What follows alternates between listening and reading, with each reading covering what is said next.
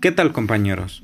Mi nombre es Daniel Parada Huerta y hoy les voy a hablar sobre los cambios que ha surgido durante las reformas constitucionales para el nuevo sistema de justicia penal en México. En una democracia, cualquier ciudadano tiene derecho a que el Estado le preste justicia pronta y accesible, así como seguridad jurídica y pública para desarrollar sus actividades de manera plena. Se han establecido el modelo acusatorio, se han incorporado sustancialmente en modificaciones efectuadas a los artículos dieciséis a veintiuno de la Constitución. El sistema inquisitivo tuvo un origen canónico y monárquico, predominó en el proceso común europeo de los siglos doce al diecisiete. Este sistema era esencialmente escrito, falto de inmediación, prevalecía el secreto y la dispersión de los actos procesales. Había monopolio de la acusación y el juez actuaba dentro del régimen de prueba legal. En el artículo veinte constitucional se encuentra el núcleo de la reforma que establece un nuevo proceso penal. En este precepto, como en detalle se verá más adelante, se determina que el proceso penal será acusatorio y oral. Se enuncian asimismo los principios, las características y los derechos de las partes en el mismo. Los derechos del imputado a que se refiere el artículo B son los siguientes. A. Presunción de inocencia. Esto es que la culpa y la inocencia de un imputado debe ser demostrada. Este derecho, aunque no está expresamente establecido en el texto constitucional, se ha considerado implícita en este y se había aceptado en diversos instrumentos internacionales. B. Derecho a guardar silencio. C. Derecho a que se le informe en su detención, como cuando comparece ante el Ministerio Público o el juez, los hechos que se le imputan y los derechos que le asisten. D. Derecho de ofrecimiento de pruebas y auxilios para desarrollarlas. E. Derecho a ser juzgado en audiencia pública por un órgano jurisdiccional unitario o colegiado.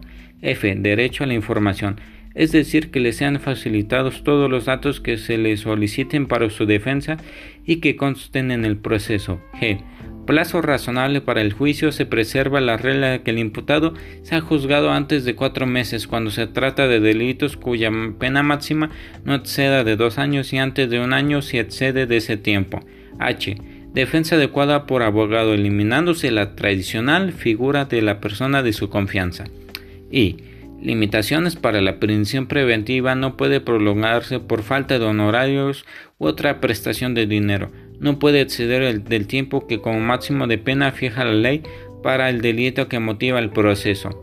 No puede ser superior a dos años, salvo que se haya prolongado por el ejercicio de derecho de defensa del imputado.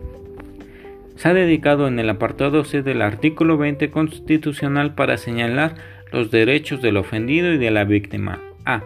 Recibir asesoría jurídica, ser informado de sus derechos y del desarrollo del procedimiento penal. B. Coadyuvar con el Ministerio Público, intervenir en juicio e interponer recursos legales. C. Recibir atención médica y psicológica de urgencia. D. Reparación del daño, con el agregado de que la víctima u ofendido puede también solicitarlo directamente, así con el, la indicación de que el, el juzgador no podrá absolver a sentenciado de dicha reparación si ha emitido un fallo condenatorio. E. Resguardo de su identidad y otros datos personales cuando sea menor de edad o se trate de delitos en que sea necesaria su protección. F. Derecho a solicitar medidas cautelares y providencias para protección y restitución de sus derechos. G. Derecho a impugnar ante la autoridad judicial las resoluciones de reserva, no ejercicio, desistimiento de la acción penal.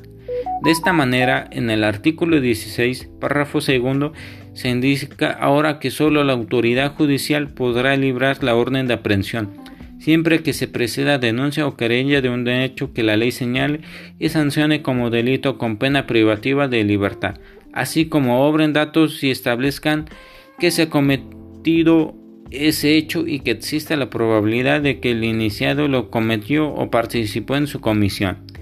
Esta modificación constitucional es cuestionable y puede ser riesgosa, en virtud de que el nuevo contexto Ministerio Público y jueces de control pueden volver tan laxa la exigencia para exigir la orden de aprehensión que faciliten atentados contra la libertad y los derechos humanos.